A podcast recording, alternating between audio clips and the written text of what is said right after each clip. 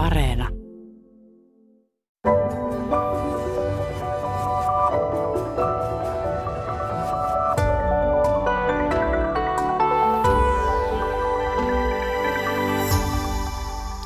Tervehdys, hyvät kuuntelijat. Ulospäin kaikki vaikutti olevan hyvin. Sitten iloinen ja aktiivinen Selina Kympin tyttö muuttui piittaamattomaksi, holtittomaksi nuoreksi ongelmatapaukseksi. Tämä on tietokirjailija Liisa Seppäsen tänä syksynä ilmestyneen Viiltävät vuodet, nuoren naisen selvi- selviytymistarina nimisen kirjan ydinasetelma. Ja tämä kirja kertoo siitä, miten hyväosaisen perheen tytär alkoi voida pahoin ja päätyi päihteiden, viiltelyn, masennuksen ja itsemurhayritysten myötä vuosiksi psykiatriseen laitoshoitoon. Ja se kertoo myös siitä, että mistä löytyivät eväät parempaan, miten huostaan otettu ja raskaasti diagnosoitu ja lääkitty Selina selätti vaikeudet ja löysi takaisin mielekkääseen elämään ja tasapainoiseksi nuoreksi naiseksi. Tämä on Selina sinun tarinasi. Tervetuloa. Kiitos. Selina ei ole sun oikea nime, nimi. Sitä käytetään tuossa kirjassa ja käytetään sitä myös tässä keskustelussa, koska haluat suojata läheisiäsi. Tämä Liisa Seppäsen kirja on mielenkiintoinen, koska siinä on käytetty materiaalina sun kirjoittamia päiväkirjoja, joita olet ala-asteikäisestä asti, pitänyt ihan aikuiseksi asti. Ja, ja tota, näitä päiväkirjamerkintöjä Liisa Seppänen on tähän sitten ihan siteerannut ja hän on myös haastatellut läheisiäsi, siskopuoltasi ja, ja äitisi, sisarta ja serkkua ja lapsuuden ystävääsi tähän mukaan. Äitisi on jo edesmennyt, mutta hänenkin äänensä kuuluu vanhojen kirjeiden ja, ja hänen kirjoittamiensa runojen kautta. Miltä susta Selina itsestäsi tuntui lukea oma elämäsi kirjassa? No olihan se aika tunteellista, sanotaanko niin, että, että yhdessä päivässä sen luin ja, ja tota, yhdessä hetkessä itkin ja sitten nauroin ja itkin naurusta, että, että kyllä se oli vaikka ne tietenkin tiesi ne asiat, mitä siellä on, mutta tota, sitten oikeasti kun luki ne ja, ja kaikkien muidenkin niitä ajatuksia siitä omasta elämästä ja kokemuksiin, niin se voisin sanoa tunteena, mutta erittäin jotenkin ihana psykologi Katja Myllövi, että miltä susta tuntui ammattilaisena lukea tämä Selinan tarina? No, tota, kans tunteita herättävää todellakin, että tota, ja kun tässä oli niin kuin monta, monta näkökulmaa Selinan elämään, niin mä lukijana jotenkin pystyin samastumaan aika moneen eri näkökulmaan. Isosiskona isosiskon näkökulmaa ja sitten psykologina tähän psykologiäidin näkökulmaan.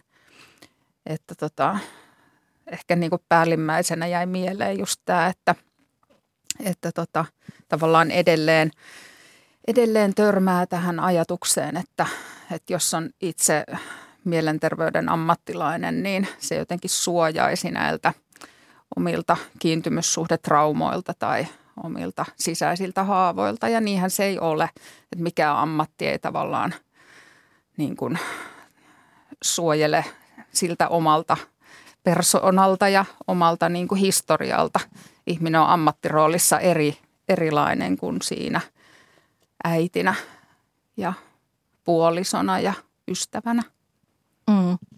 Ja tämä Liisa Seppäsen kirja Viiltävät vuodet on tosi, tosi tuota, koskettava ja se on myös hienosti kuvattu, koska siinä on näiden monien haastatteluiden ansiosta moniäänisyyttä ja tulee myös tätä sukupolvien taakkaa ja taakkasiirtymiä siinä esille ja, ja, ja erilaisia kelpaamattomuuden ja osattomuuden tunteita, jotka periytyy sukupolvesta toiseen.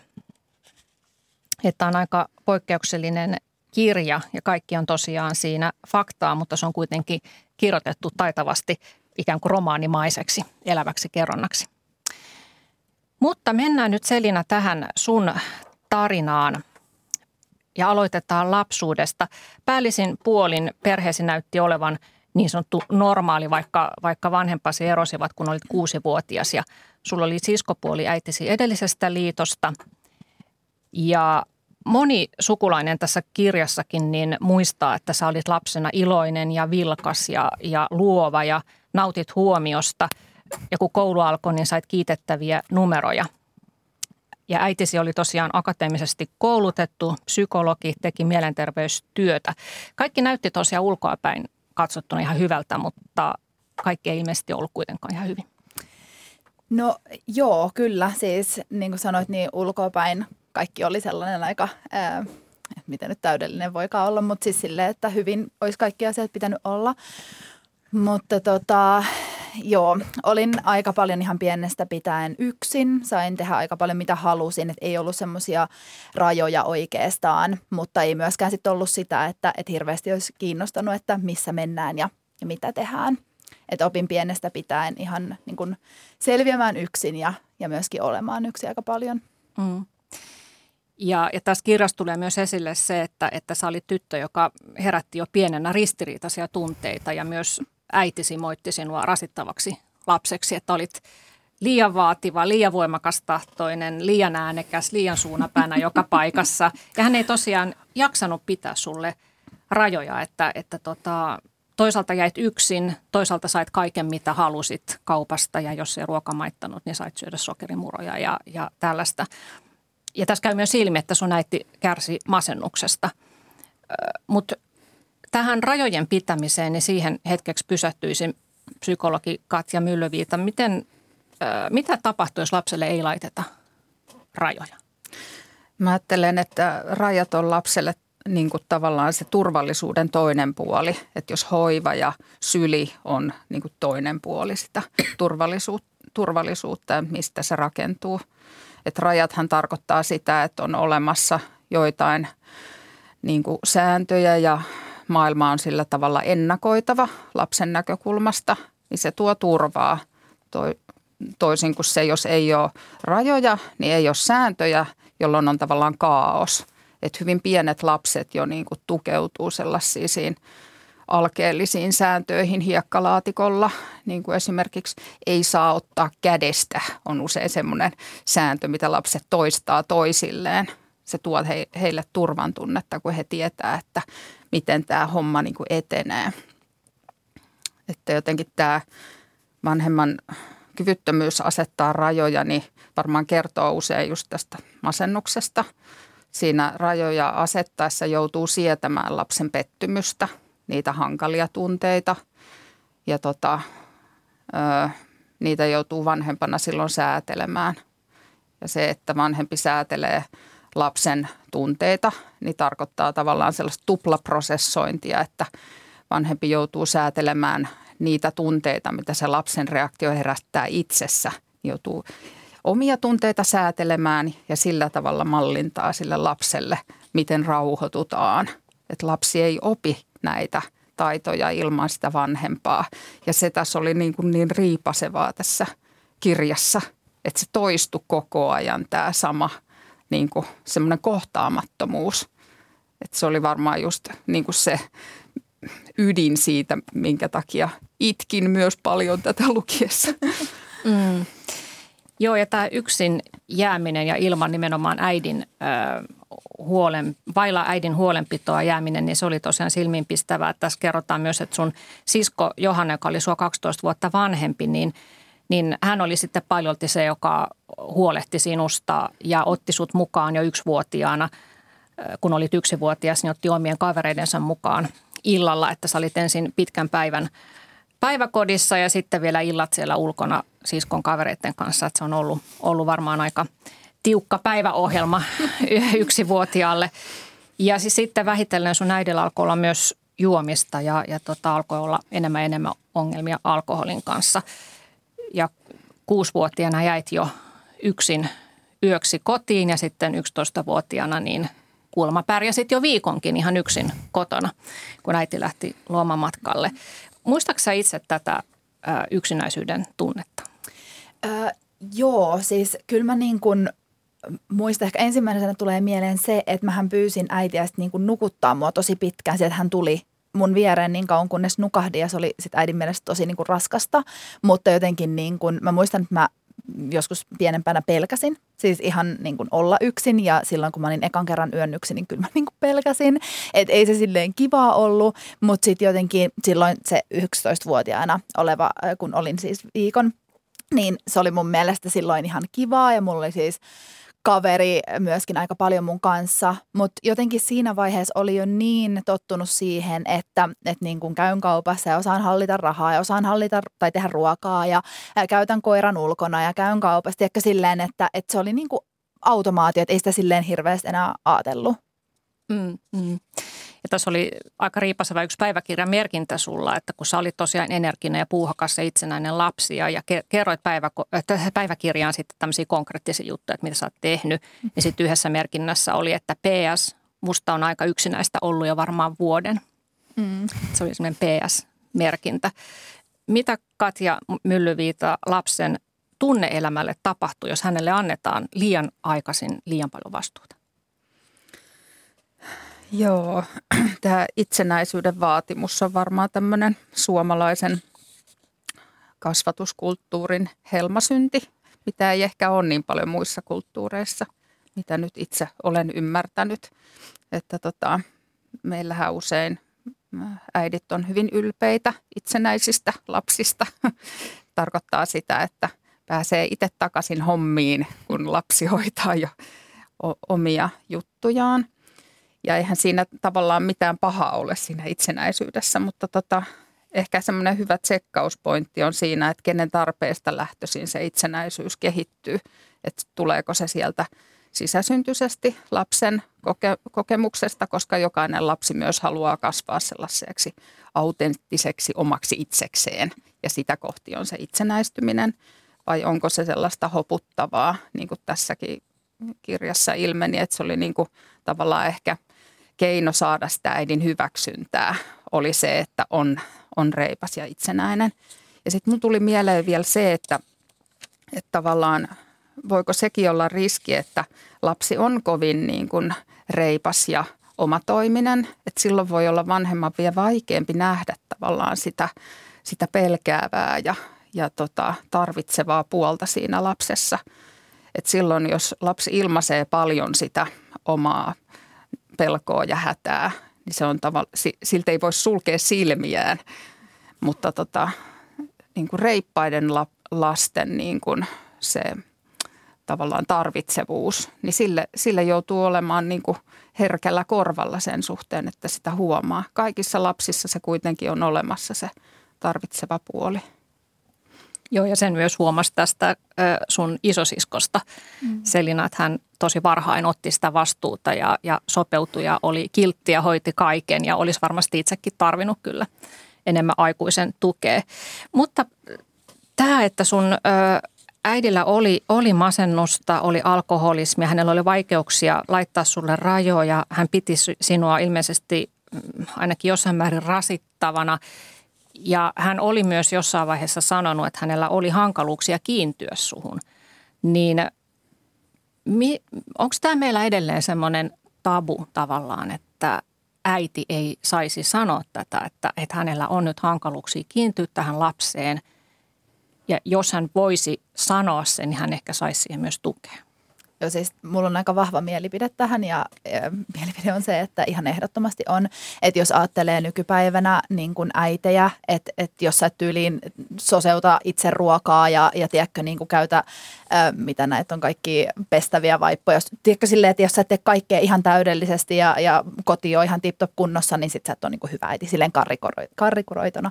Että tota, ajattelepa sitä, että jos joku menee sanoa äitinä, että hei, että mulla on tämä lapsi, mä en tiedä, että rakastaako mä tätä, niin kyllähän siinä varmaan tulisi ensinnäkin sille äidille ihan kamala olo, että miten mä nyt edes tunnen näin, ja toisekseen sitten se, että mikä se vastaanotto olisi. Et mä niin kun, ö, hyvin vahvasti koen sen, että jos äiti olisi saanut kertoa tästä asiasta silloin, joku mä olin pieni, niin olisi voinut olla, että oltaisiin kummatkin saatu apua aikaisemmin. Että ihan ehdottomasti mun mielestä on tapu ja siitä pitäisi pystyä puhumaan. Mitä sanot Katja tähän? No sanon kanssa, että on tämmöinen niin kuin varmasti riittämättömyyttä ja häpeää herättävä tota, tuntemus äidissä, mikä, mikä monesti liittyy synnytyksen jälkeiseen masennukseen. että on vaikea kiintyä siihen omaan lapseen. Ja sitten mä jotenkin, nykypäivänähän tiedetään paljon tavallaan tästä ylisukupolvisuudesta ja tästä kiintymyssuhteen merkityksestä, että semmoinen niin kuin, ö, normalisoiva tai lohdullinen ajatus niin kuin äideille tähän kohtaan voisi olla se, että, että, että silloin kun itse saa lapsen, niin itsessä aktivoituu jotain sellaista tavallaan ei-kielellistä muistialuetta omasta vauva-ajasta, mitä ei ehkä järjellä pysty tavoittamaan, mutta että sieltä tulee, niin kuin, sieltä tulee iso osa sitä – sitä sellaista automaattista tapaa olla suhteessa siihen vauvaan. Ja sehän ei ole niin kuin tämän äidin syytä. Se ei ole hänen syy, jos, jos sieltä ei tule niin kuin yllykkeitä tavallaan tähän hoivaan ja rakkauteen ja kiintymykseen saman tien. Ja sitten masennuksen hellittäessä se voi kuitenkin, kuitenkin muuttua se suhde siihen lapseen tosi paljon ja muuttua lämpimäksi ja kiintymys voi, voi tulla myöskin vähitellen. Mm. Ja tässä kirjassa tulee myös ilmi nämä, nämä tietynlaiset taakkasiirtymät, että, että sun Selina, sun äiti itse oli saanut äärimmäisen ankaran kasvatuksen aikoinaan. Hän oli syntynyt vuonna 1945 ja oli saanut jo yhden vuoden ikäisenä ensimmäisen kerran vitsaa ja joutui kymmenvuotiaana pois kotoa käymään oppikoulua. Se oli tietysti siihen aikaan ihan aika tavallistakin, että, että lähetettiin lapsi kouluun ja pääsi sitten valoma-aikoina kotiin ja, ja myös hänen äitinsä, eli sun mummo oli ollut masentunut, eli tämmöinen masennustaipumus on, on ollut tässä suvussa. Mutta ö, tässä on ollut puhetta, että, että äidillä oli, oli vaikeuksia laittaa niitä rajoja ja, ja, ja hän oli, oli tota alkoholisoitunut, mutta sulla on myös paljon hyviä muistoja äitistä. Joo, kyllä todellakin. Siis äitihän oli todella fiksu ja kaunis ja pukeutui niin hienosti silleen, että hän, hän oli hyvin empaattinen niin kuin, tota, ihmisiä kohtaan, toi aina hirveästi lahjoja, tiedätkö, jos hän kävi jossain ja, ja niin kuin näin. Ja äiti opetti mulle mulle niin kuin hyvin korkean moraalin, että ei saa valehdella, pitää aina, aina olla ajoissa ja sitten pitää minkä sanoo. Ja se on niin kuin, mun äidillä oli se niin vahvana, että et, et niin kuin, ja se siirtyi mulle, varmaan myöskin ihmisenä on semmoinen, mutta, mutta hän sen opetti, että tota, en, en vieläkään en pysty valehtelemaan silleen. Ja, ja niin kuin pidän kyllä aina minkä sanon. Se Ajoissa oleminen Afrikkalaisiakin on vähän haastavaa aina välillä, mutta tota, yritän siitäkin pitää kiinni. Mm. Mutta, mutta kyllä, et, ja sitten just käytöstavat ja näin, niin, niin, niin tuli sieltä. Mm. Kyllä mä niin katsoin äitiä monessa asiassa ylöspäin ja, ja vieläkin katson, että... Mm. Niin hän ei halunnut valehdella, mutta hän ei myöskään sitten halunnut kertoa sitä, että olisi tarvinnut ehkä, ehkä apua. Ja, ja sitten jos mennään eteenpäin tässä sun elämässä, niin voisi ehkä nähdä tämän, että seuraukset siitä, että sä jouduit olemaan lapsena niin paljon yksin, niin ne alkoi näkyä sitten murrosiassa, että sulla alkoi asiat mennä huonosti, että tuli ihan tappeluja ja fyysisiä yhteenottoja äidin kanssa ja tuli alkoholi ja tupakka ja, ja seurustelua vanhempien poikien kanssa jo 13-vuotiaana ja, ja tota, kaikenlaista tällaista ongelmaa. Mm. Joo, että kyllä se niinku, varmaan murro siellä oli oma niin kuin osansa siinä ja sitten kun on aina ollut aika temperamenttinen ja silleen ö, tunteet aika vahvoja, niin sitten se varmaan siinä niin kuin lähti kärjistymään se oma trauma ja oma niin kuin paha olo. Että tota, sitten se vähän niin kuin räjähti käsiin ja siinä vaiheessa sitten myöskin niin se mm, ehkä se, sanot, miten siihen vastattiin, niin oli – siihen hirveästi niin kuin sanottu mitään. Että et niin kuin tuntui jotenkin, että vaikka mä tein mitä, niin, niin ei siihen hirveästi reagoitu aluksi millään tavalla. Että. Siis äiti ei reagoinut? Öö, no siis ylipäätänsäkään niin kuin ulkopuolisetkaan hirveästi reagoinut, että tota, jonkin aikaa sitä sai silleen tehdä ennen kuin mm. mitään sitten tapahtui. Mm. Ja sä hakeuduit sitten kavereiden pari yhä voimakkaammin ja tunsit, että ne, ne kaverit oli niin kuin perhe, jossa sut hyväksyttiin sellaisena kuin sä olit, koska oli hirveän voimakas tunne. Tämän kirjan perusteella ainakin sulla ollut, että sua ei oikein hyväksytty siinä lapsuuden perheessä, että, että koettiin, että sä oot, oot hankala, mutta kaverit sitten hyväksy. Ja tämä on varmaan yksi semmoinen... Ö, tärkeä juttu teini-ikäisten vanhemmille, että, että vaikka, vaikka tota näyttää siltä, että nyt tuo lapsi on niin iso, että ei se enää edes halua olla vanhempien kanssa, niin kuitenkin murrosikäinenkin vielä tarvitsee vanhempia. Kyllä tarvii ja sitten mä ajattelen, että just tässä, tässä, että jos se rajojen asettaminen on ollut haasteellista silloin pienelle lapselle, eikä sitä ole silloin tavallaan tehnyt, niin sitten on niin kuin pulassa, kun lapsi tulee teini-ikään, koska hän alkaa haastaa yhä kovemmilla keinoilla niiden rajojen niin kuin löytymistä. Ja tavallaan ääritilanteessahan ne, yhteiskuntahan asettaa sitten rajat ihmisellä ja vankeus mm. äh, tavallaan laitos pahimmassa tapauksessa, mikä on tavallaan aika väärin sitä lasta kohtaan. Mm. Mutta tosiaan tämä, miten, miten tota teini-ikäinen tarvitsee vanhempiaan, niin, niin tota, se vanhemman reago, reagoivuus on, on tärkeää. Että, että tässä oli tässä kirjassa oli pitkin matkaa näitä, näitä kohtia, missä, missä tavallaan niin kuin Selina pisti aina niin kuin kovempia ja kovempia paukkuja peliin, niin kuin ikään kuin odottaen jotain reaktioa. Ja sitten niin kuin lukijanakin oli ihan sellainen, että miten voi olla. Tavallaan niin kuin sitä reaktio ei tule, että tota, ikään kuin se osuu aina jonnekin harhaan se laukaus. Mm. Kohtaamattomuuden kipua tässä. No Selina, 13-vuotiaana sä kirjoitit päiväkirjaasi, että mä haen kohta veitsen ja siirrän kivun pois. Ja niin sä sitten teit, hait keittiöstä veitsen ja teit 12 viiltoa käteesi. Miltä se tuntui? Um, mä en niinku, ei oikeastaan. Tai siis silleen, että et, eihän ne, ne viilot ei ole mitään siis isoja ihan pintanarmuja näin, että et niinku, mä, en, en, mä, mä en oikein osaa ihan tarkkaan sanoa, että ehkä tuntuu jotenkin, että se, että mä tein sen ja että se ei sitten ollutkaan mitenkään niin kuin hirveetä ja ehkä se jollain tapaa helpotti, öm, niin se oli jotenkin, että siinä sitten meni jonkinnäköisen rajan yli, että et, niin kuin ajattelin, että okei hei, että nyt kun mä tunnen vähän tätä kipua tässä, niin, niin, niin sitten se jotenkin joksku aikaa ehkä siirtää sen, sen niin kuin – kivun, sen, sen ahistuksen ja semmoisen pois. Mutta se ensimmäinen kerta niin ei ollut mitenkään semmoinen ahaa elämys tai mikään tämmöinen, ei se mun mielestä tuntunut mitenkään ihan mitenkään mm. ihmeelliseltä. Että. Mutta sä kuitenkin jatkoit sitten viiltelyä ja sitä tapahtui vuosia ja, ja ehkä yhä rankemmin. Joo, että et niin kuin toi ensimmäinen niin kuin sanoin, niin oli vähän semmoinen, viiltely on siis aina todella vakavaa. En, en siis sitä mitenkään sano, mutta jotenkin kun ajattelet, miten vakavia ne oli sitten ja miten justiinsa äm, isoja haavoja niistä tuli, niin, niin, niin tota, silleen siihen verrattuna ei ollut mitenkään niin, niin iso juttu ns.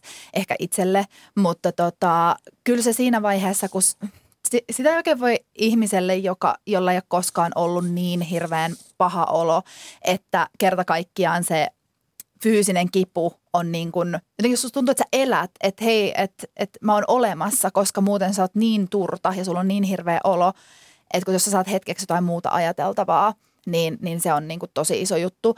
Ja sitä haluan korostaa, että, että kun monesti varmasti ihmisillä varsinkin, jotka ei ole koskaan viilellyt tai kenellä ei ole ollut mitään tällaisia niin kuin – hyvin syviä esimerkiksi ahdistuneisuuskausia tai masennuskausia, niin on hirveän vaikea ymmärtää.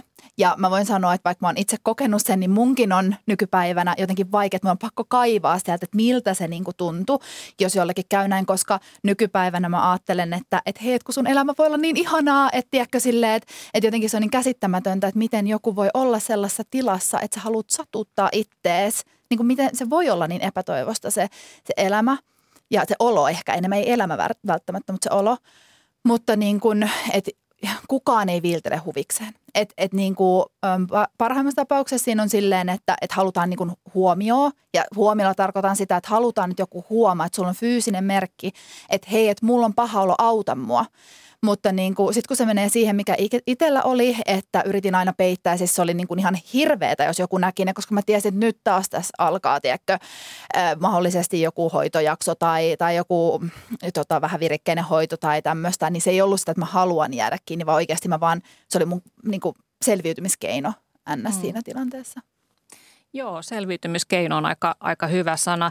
Katja Myllyviitta, sä oot kirjoittanut aikaisemmin itsehoitokirjan vapaaksi viiltelystä ja siitä otettiin just nyt syksyllä uusi painos, eli kirjaa tarvitaan edelleen ja sä oot aiemmin ollut töissä nuorisopsykiatriassa. Mikä sun käsitys on, että miksi nuoret viiltelee? Niin, mä ajattelin siis tota, tehdä vielä jatkokysymyksen tuohon mm. edelliseen, että, että, että si, siinä on siis ristiriita, että sä halusit, että tota, joku huomaa sen ja sitten sä pelkäsit sitä, että joku huomaa sen. No siis lähinnä ehkä siinä pahimmassa vaiheessa mä en halunnut että kukaan edes huomaa okay. sitä, koska tota, mä tiesin, että siitä tulee aina hirveä setviminen, tiedätkö, siinä vaiheessa ajattelin näin. Ja sitten multa yleensähän mitä tapahtui oli se, että multa otetaan huoneesta kaikki tavarat pois. Niin mulla ei kerta kaikkiaan mitään muuta kuin päiväkirja ja kynä. Eihän se ole kivaa. Niin sä puhut nyt äh, psykiatrisesta hoitolaitoksesta, Joo. jonne jouduit useammankin kerran, niin, niin oli tämmöinen vähävirikkeinen hoito, eli ei tosiaan ollut mitään hmm. välineitä. Mutta sä yritit myös siellä sairaalassa viilellä itsesi. Joo, musta tuli oikein kuule todella hyvä. ei tiedä miten, niin kuin, että tästä ei todellakaan pitäisi olla ylpeä, mutta olin todella hyvä piilottamaan siis kaiken näköistä. Että eihän se auttanut mitään, että tyhjensi huoneen. Että et sekin, niin kuin, että että siinä keksii semmoisia keinoja, koska se on tavallaan se turva. Vähän niin kuin jollain ihmisellä on vaikka tupakka tai alkoholi tai huumeet tai mikä tahansa, niin se on se turva, että mä tiedän, että mulla on jotain, millä mä voin satuttaa itteeni, niin mä oon, mä oon turvasta. Mä tiedän, että mä pystyn, mä oon kontrollissa tavalla, että mä pystyn niin kuin sitten siirtämään sen sisäisen kivun ulkoseen. Ja, ja se oli niin kuin mulle tosi iso turva. Mm. Niin tässä tuota, on yksi päiväkirja sitaatti tästä Viltävät vuodet kirjasta ajalta, jolloin olit – yhdellä hoitojaksolla psykiatrisessa sairaalassa. Mulla on suunnitelma. Mä aion viilellä kunnon viilot, mutta missä? Vessa vai oma huone? On kallistupassa sinne vessaan, koska sinne ei kukaan voisi paukahtaa sisälle. Mua kutkuttaa se hetki, milloin tämä henkinen tuska on fyysistä tuskaa. Tässä näkyy se, että, että tämä on myös suunnitelmallista tämä viiltely, että, sitä, että se on ikään kuin semmoinen, niin kuin sanoit, turva, että se on siellä mielessä, että sen mä ainakin voin tehdä. Mm. Mutta oliko sitten niin, että että se henkinen tuska, niin se sitten todellakin helpottui hetkeksi, kun sä sait sen fyysiseksi kivuksi. Joo, ja itse asiassa sitten noissa niinku pahimmissa, kun niitä dikattiinkin ja kaikki, kyllähän se sattuu se haava, eihän se niinku heti parane. Ja ne sattuu ihan siis niinku vaikka viikonkin. Niin kyllä se jotenkin, tiedätkö, sun piti ajatella sitä, tai siis ei pitänyt, mutta sä ajattelit automaattisesti sitä kipua. Niin, niin jotenkin se oli semmoinen – miten sanot, harhautus tai silleen, että harhautti itteensä sillä fyysisellä kivulla, että se ei ollut ihan joka ikinen sekunti. Ja siis tähän mä haluan vielä sanoa sen, että ähm, voin, voin kuvitella, että saattaa ehkä äh, jotkut ihmiset ajatella, että no, että kaikki ahdistaa joskus. Mutta kun se on semmoista, että, että kun sua ahdistaa niin kuin joka ikinen sekunti ja se on sellaista ahdistusta, että niin kuin ihan kuin joku kuristaisi sua kurkusta ja, ja istuisi sun päällä. Ja niin kuin, sit kun sä menet nukkuu, sä että jee, että pääsen nukkumaan, niin sä näet niin hirveitä painajaisia, että aamulla kun sä herät, sä tiedä, että, että oliko tämä painainen nyt totta vai ei. Ja sitten se taas jatkuu se ahdistus. Ja me ei puhuta mistään viikosta kahdesta, vaan ihan oikeasti niin kuin vuosista. Niin, niin siinä vaiheessa kuka tahansa, voin sanoa, niin rupeaa miettimään vähän, vähän muitakin vaihtoehtoja kuin se, että no katsotaan, että meneekö tämä ohi. Hmm. Ihan hyvin kuvattu kyllä. tavallaan tämä, että viiltäminen on niin kuin se jäävuoren huippu, mm. mikä niin kuin tota, herättää ympäristössä sitten hämmennystä ja tunteita. Tota, mm. Tämä oire pidetään hankalana oireena myös. Öö. Mikä tässä on tämmöinen ö, fysiologinen selitys sille, että, että se, se, että kun keho tuntee fyysistä kipua, niin se lievittää psyykkistä kipua? Tota, tämä huomion siirto on varmaan yksi, minkä Selina tuossa mainitsikin, että silloin kun tota, viiltäminen siirtää sen tavallaan kaiken huomion siihen fyysiseen kipuun, niin silloin kivuliaat ajatukset häviää hetkeksi päästä. Ja tämä on varmaan se efekti, mitä niin kuin kaikki viiltelijät tunnistaa. Mutta sitten osa viiltelijöistä saa myös mielihyvää tästä viiltämisestä, endorfiiniryöpyn – mutta et se ei ole kaikilla. Että tota, mm. osa hyötyy vaan sit siitä ajatusten nollaamiskeinosta. Ja sitten on vielä kolmas ryhmä on nämä, nämä tota, tavallaan dissosiatiiviset nuoret, jotka tota, kokee olon epätodelliseksi tai oman kehon vieraaksi, eikä saa siihen niin kuin ratkaisua mistään muualta, niin siihenkin viiltäminen heitä auttaa. Mm.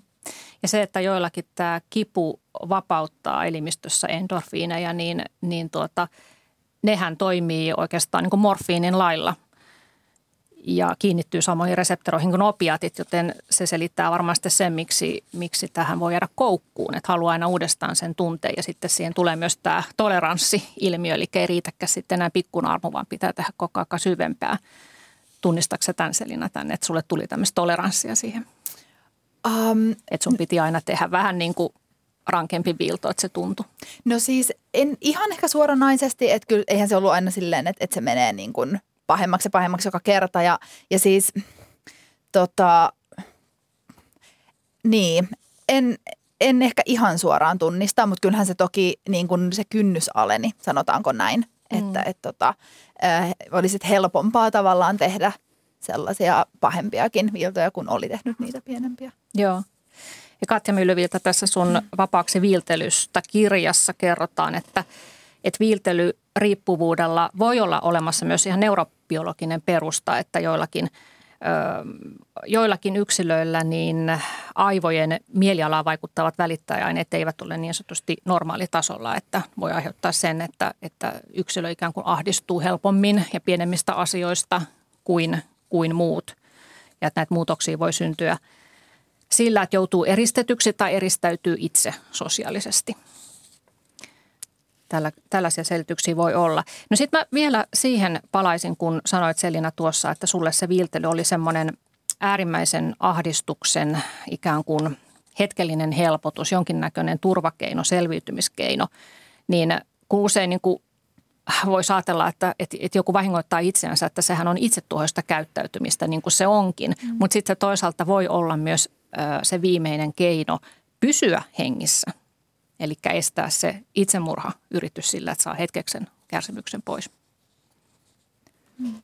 Joo, ja sen takia ei tota, tavallaan suoranaisesti sitten ympäristön kannata myöskään niin kuin viiltelystä jo riippuvaista nuorta kieltää viiltämästä, jos se on hänellä keino pysyä hengissä. Että tavallaan niin kuin yleensä siinä viiltelyhoidossa niin kuin pyritään etsimään sitten semmoisia korvaavia keinoja, millä muilla keinoilla voisi siitä ahdistuksen tota, huipusta päästä niin kuin turvallisemmin alas. Että tota, eri, mm. erilaisia juttuja koitetaan eri nuorten kanssa, mutta että kieltäminen harvoin, niin kuin, tuomitsevuus harvoin auttaa mitään oiretta, mm, mm. yleissääntö. Mitä sä Selina sanot siihen, että miten aikuisen pitäisi reagoida, jos nuori uskaltautuu kertomaan hänelle, että hänellä on tällaista viiltelyä tai aikuinen huomaa sen arvista? No siis just komppaan tätä, että ei missään tapauksessa niin kuin aikaan tuomita, että, että jos nuori tai kuka tahansa, joka viiltelee, jos hän, se on tosi iso juttu. Siinä täytyy olla todella rohkea, uskaltaa tulla sanoa tämmöistä, koska ihmisten reaktiot voi olla vaikka mitä. Niin tukee, kuuntelee, kysyy, että, että onko jotain, mitä voisit tehdä, voisiko mä hakea sulle apua, koska siis siinä vaiheessa, kun ihminen viiltelee, niin monesti se olo on jo semmoinen, että ei siinä sille oteta puhelin käteen ja soita, että hei, mulla on muuten tämmöinen jonnekin terveyskeskukseen. Plus sitten toki kun nuorista on kyse, niin heillä se, niin he saa helpommin apua, koska on alaikäisiä. Mutta sitten jos on äm, täysikäisestä kyse, niin mitä on nyt ihan tänäkin päivänä ymmärtänyt, niin – on ihan hirveän vaikea saada apua. Et se apu on yleensä se, että mennään juttelemaan just vaikka psykologin kanssa ja sit, tai psykiatrin kanssa ja sitten sä saat lääkkeitä. Eihän se ratkaise, toki lääkkeellä on aikansa ja paikkansa, mutta tota, eihän se ratkaise sitä, jos sulla on esimerkiksi vaikka joku trauma tai mitä tahansa siellä on. Sun pitää päästä puhuu, pitää niinku saada se trauma sieltä, niinku se solmu tavallaan auki. Niin, niin tota, se auttaisi varmasti, että olisi siellä niinku tukena sen, sen ihmisen tukena ja auttaisi mm. sen verran kuin voi. Millaisia hoitokeinoja tähän viiltelyyn on olemassa, Katja Myllyviita? No tota, viiltelyn taustalla voi olla monenlaista, monenlaista ongelmaa, että hoidossa yleensä pyritään selvittelemään, että mikä tavallaan, mihin, mihin vaivaan tämä viiltely auttaa. Eli tota, monesti se on masennukseen liittyvä oire, silloin hoito keskittyy siihen masennukseen ja sitten samalla pyritään etsimään niitä korvaavia keinoja siihen viiltelyn lievittämiseen. Joillain se on tunteiden säätelyyn liittyvä pulma, eli ta- tavallaan tämmöinen temperamenttiin ja voimakkaisiin tunteisiin liittyvä pulma, niin silloin tarvitaan nimenomaan tunteiden säätelyharjoittelua ja, ja tota, näissä voi olla myös taustalla traumaja ja niiden läpikäyminen jollain tavalla. Ja, tota, ja sitten joskus viiltely liittyy tällaiseen itserankaisuun, jossa taustalla on sitten – ajattelen, että siinä on tämmöistä toksista häpeää. Eli niin kuin ihminen koittaa niin kuin leikata itsestään joitain osia pois, joita hän ei voi sietää itsessään, niin silloin hoidetaan tavallaan tätä häpeäpulmaa. Eli se voi olla hyvin eri, erilaista. Kahden viiltelevän nuoren hoito voi olla hyvin erilaista. Mm, mutta apua on kuitenkin mahdollista joo, saada ja siitä joo. on mahdollista päästä eroon. No Selina tosiaan olit 14-vuotias, kun sut ensimmäisen kerran passitettiin ö, psykiatriseen sairaalaan ja, ja sitten sulla oli monen vuoden aikana näitä hoitojaksoja ja saattoivat kestää kymmenenkin kuukautta kerrallaan ja, ja nämä johtui siitä, että sä yritit itsemurhaa toistuvasti lääkkeillä. Niin nyt jälkikäteen ajateltuna, niin oliko nämä sun itsemurhayritykset, kun sä muistat sitä hetkeä, että sä rupesit syömään niitä mm. lääkkeitä – massiivisia määriä, niin oliko sulla siis päällimmäisenä se, että sä todella halusit kuolla vai oliko sulla semmoinen, että sä vaan haluat, että tämä kärsimys loppuisi? Um, no se vähän riippuu, että, että ehkä ne ensimmäiset oli ehkä semmoisia, että haluan enemmän, että se kärsimys loppuu, mutta kyllä mä, kyllä mä halusin kuolla. Että varsinkin niin kuin se viimeinen oli ihan silleen, että mä muistan, kun mä heräsin sairasma, että ei voi olla totta että niin kuin, ei taas, että et on se kumma kuin henkilö niin kuin millä. tai siis silleen, että et se oli ihan ensimmäinen tunne ja sitten mä mietin, että se oli ensimmäinen ajatus oli, että et miten, miten mä niin kuin onnistun. Että mikä on semmoinen pommin varma juttu. Ähm, mutta tota, onneksi nyt loppujen lopuksi en sitten siinä mm. onnistunut kuitenkaan, mutta joo. Niin se on itse asiassa ihme, että sä oot hengissä. Joo, kyllä. Ja sun pelastukseksi ainakin, mitä tästä kirjasta voi päätellä, mitä itse olet kertonut sun tarinasta, niin koitu se, että kun näiden sairaalajaksojen jälkeen sun äiti ilmoitti, että hän ei enää pysty sua pitämään, ei pysty pitämään niitä rajoja ja antoi sut huostaan ja sulle sitten sijoitettiin ensin tällaiseen koulukotiin ja, tai ensin ryhmäkotiin ja sitten koulukotiin niissä ei tullut mitään parannusta tilanteeseen päinvastoin. Mutta sitten löytyi sulle paikka perhekodista, jota ylläpitivät Helena ja Heikki, sijaisvanhemmat. Ja, ja tämä oli sulle sitten semmoinen käännekohta. Joo, joo, siis on. Voin sanoa, että äh, voiko sanoa henkeni velkaa, mutta ainakin siis elämäni velkaa heille ihan, ihan siis täysin sanan kaikissa merkityksissä. Että tota, siinä on, siinä on niin ihmiset, jotka tekee koko sydämellä. Ja kun mulla se, niin kun, se ongelma oli se, että aina mulle sanottiin, että, että kun sä oot niin haastava ja mulla on sosiaalityöntekijä sanonut silloin, kun mut sinne koulukotiin laitettiin, että sut pitää laittaa semmoisen paikkaan, mistä sua ei heitä ulos. Niin siinä vaiheessa, kun sulle sanotaan nuorena tolleen, niin sä oot se, että ok, no, että et kukaan ei niin kuin halua mua ja mä oon aina vaan hankala, mä oon aina vaan taakka. Niin siellä, tämä sijaisvanhempien luona, niin tota, ihan selkeästi oli kun mä sanoin, että mä sain tehdä ihan mitä vaan, eh, niin en tarkoita, että sain siellä tehdä rellestään, vaan siis silleen, että mä sain niin kuin oikeasti olla se ihminen, mikä mä oon, se persoona, mikä mä oon. Mulla sai olla kaikkia tunteiden skaaloja ja se oli ok.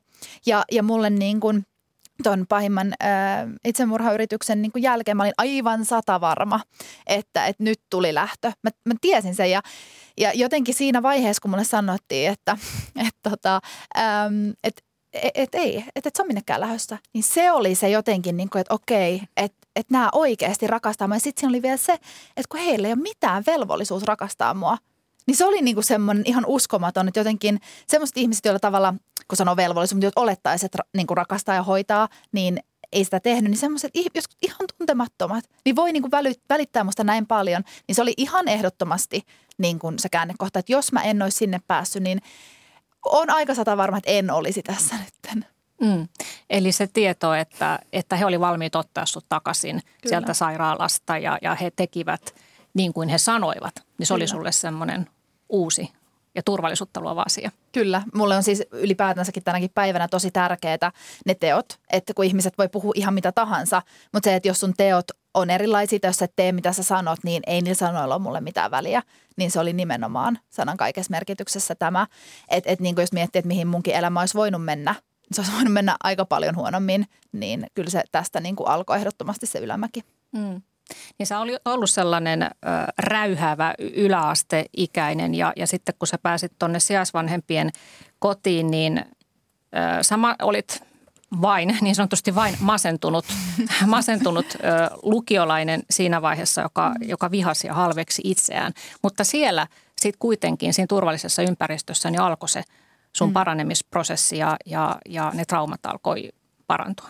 Kyllä, siis just se, että toki siellähän mulla tuli sitten nämä pahimmat, pahimmat niin kuin itsemurhayritykset, mutta just sen takia, että et niin kuin jotenkin mä sain olla se, kuka mä olin.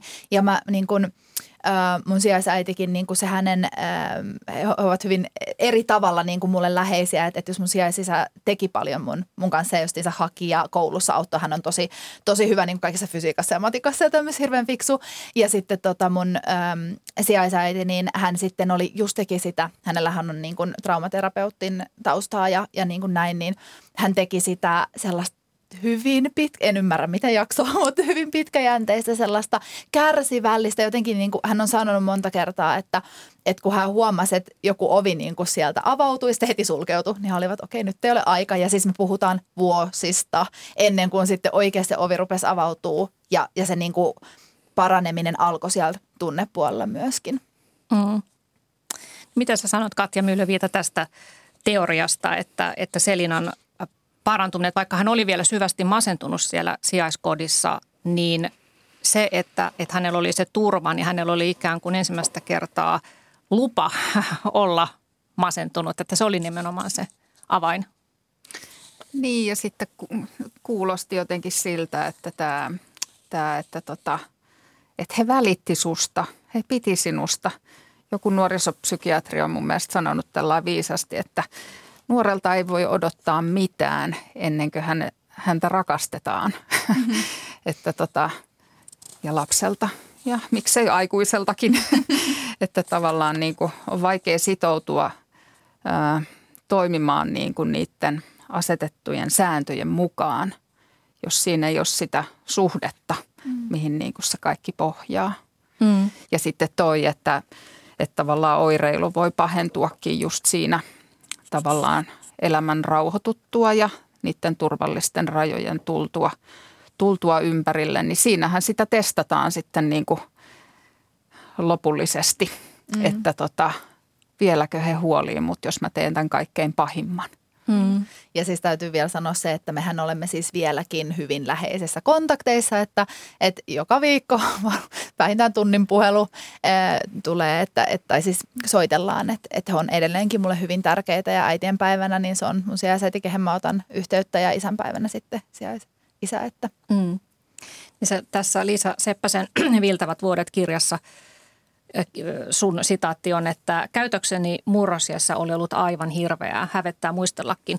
Rajuja oireitani koetettiin taltuttaa sairaalahoidolla, lääkkeillä, lepositeillä, eristyksellä, mutta se perussairaus lainausmerkeissä jäi pitkään huomiotta. Ja mikä se perussairaus oli? Se oli se, että minulla ei ollut turvallista kotia eikä turvallisia vanhempia ennen kuin Helenan ja Heikin luona. Mm, kyllä, just näin.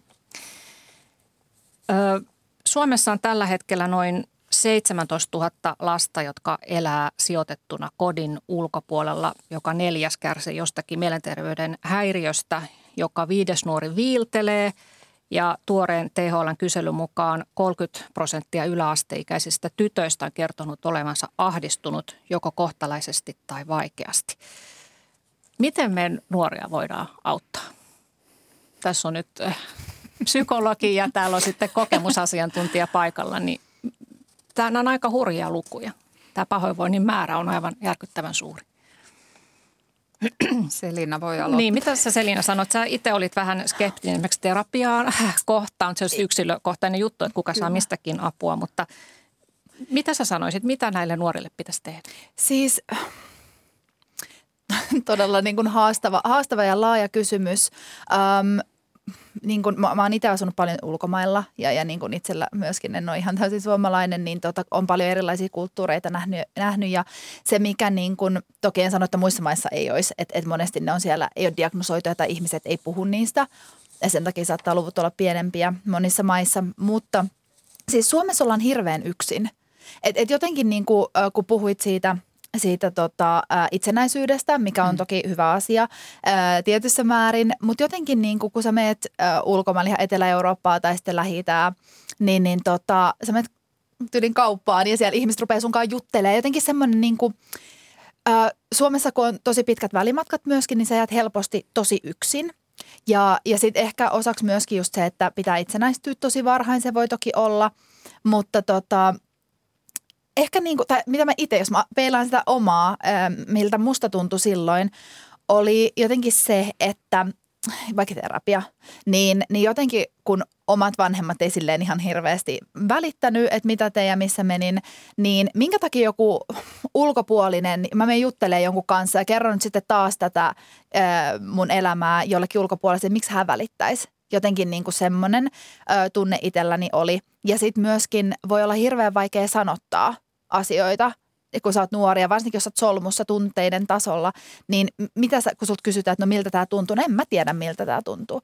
Et, et niin kuin jotenkin just se, että jos olisi ehkä semmoisia ihmisiä, niin kuin vaikka just kokemusasiantuntijoita, jotka on se, että okei, että hei, että mulla on käynyt tämä sama, tai samantyyppinen juttu, että, että niin kuin mä oikeasti jollain tasolla ymmärrän sua, se voisi helpottaa.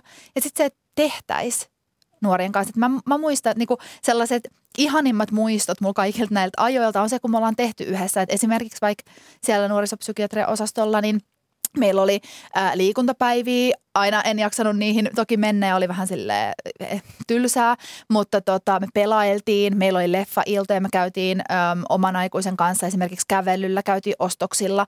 Oikeasti niin kuin se läsnäolo, että et olisi joku semmoinen näillä nuorilla ja myös muillakin kuin niillä sijoitetuilla, niin tota, joku, johon he voi, jos on yksi ihminen vaan, niin että joku, jonka kanssa he voi tehdä asioita ja johon he voi niin kuin luottaa, niin se olisi semmoinen ehkä aika hyvä alku.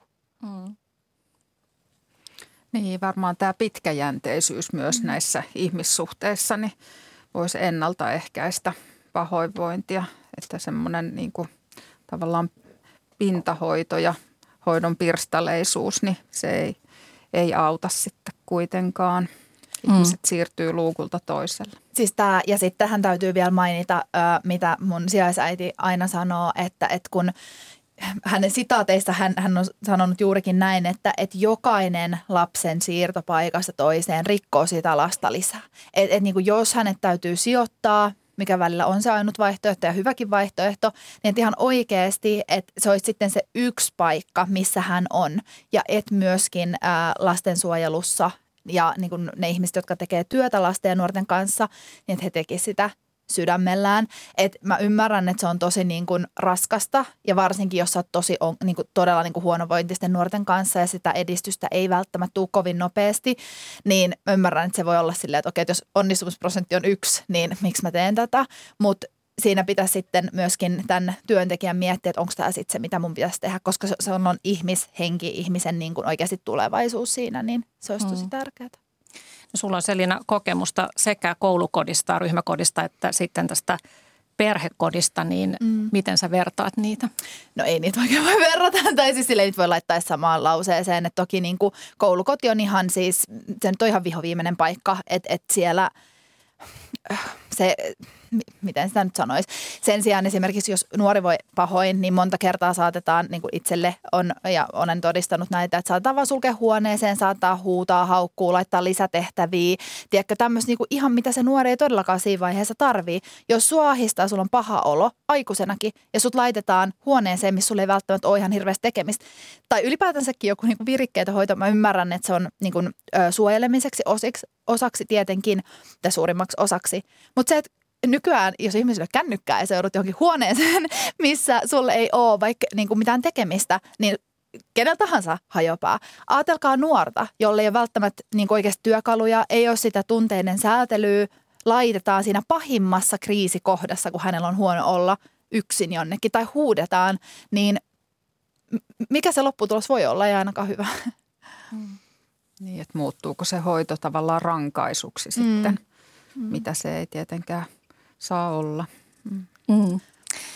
Tässä tota, Viiltävät vuodet kirjassa äh, Selina, sun isosisko on analysoinut sun tilanteen näin, että, että nyt aikuisena hahmotan Selinan ongelmien syntyneen ikävänä ketjureaktiona.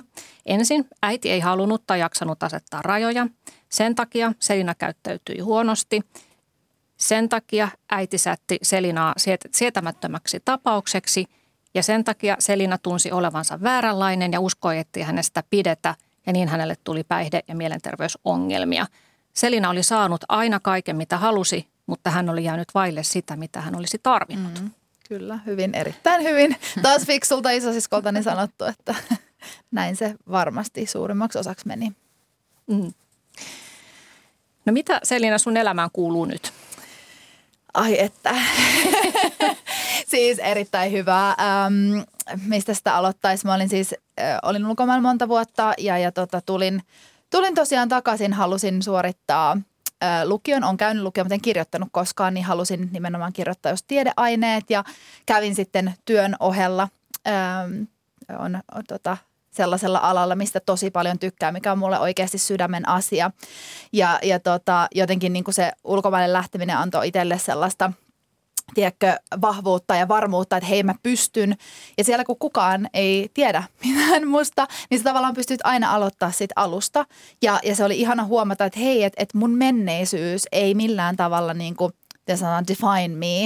Et määrittele ihan, sua. Niin, mm. just määrittele. Että et tota, äh, ihan sama, mitä mulla on tapahtunut niin kun menneisyydessä, niin, niin se voi kääntää voimavaraksi oikeasti niin kun se ei ole se kuka mä ihmisenä välttämättä on. Että sen mä haluan niin kuin kaikille, joilla on jotain ähm, vaikeuksia tai joilla on ollut vaikeuksia, jotka miettii sitä, että, että okei, että mun elämä on ollut tällaista, että, että ihan hirveätä, kun ihmiset saa tietää, että eihän ne sitä halua olla munkaan tai, tai näin, halua olla munkaan tekemisissä tai halua tutustua muhun, niin se on ihan pötypuhetta. Ja sellaiset ihmiset, jotka ei halua suhun tutustua sun menneisyyden takia, niin niitä ei sun elämässä tarvitse ollakaan. Ja siis kun tulin takaisin Suomeen, niin olin pakko sanoa, että olin aivan paniikissa, koska mä jotenkin niin kuin, no Suomi ei ole koskaan ehkä ollut ihan mun juttu, mutta tota, se just, että kun siellä oli, mä olin, läht, mä olin kymmenen vuotta pois, niin tavallaan se, miten, mihin sen assosioi sen, niin kuin, että mitä siellä Suomessa on, niin oli vähän sieltä, että apua, että sitten tulee talvia, en, enhän mä kestä, että mä varmaan niin kuin kuolen sinne. Niin kuin ihanaa on ollut, mulla on aivan ihania ihmisiä ympärillä niin kuin työyhteisössä ja mulla on tullut paljon hy- hyviä uusia ystäviä ja vanhoja on vieläkin. Ja tota, niin kuin, ää, se semmoinen, äh, tykkään siis elämästäni tosi paljon nykyään. No, sulla on tietysti edelleen arpia niistä murrosien viiltelyistä, niin mitä sä ajattelet niistä nyt? Äh, voin sanoa, että oli aika iso kriisi silloin. Siis monta monta vuotta kävin läpi sitä, että, että just ajattelin, että ihmiset näkee ne ja mitä ne ajattelee ja, ja niin kuin se oli silleen aika iso, iso juttu. Mutta nykyään mä ajattelen, että no ne on mun taisteluarpia ja, ja tota, ne on osa mua, ne on osa mun menneisyyttä. Että et ne on siinä eikä mihinkään lähde. Näin se on. Kiitoksia Selina ja kiitoksia Katja Myllyviita. Kiitos kuuntelijoille. Me tavataan sitten taas ensi tiistaina. Moi.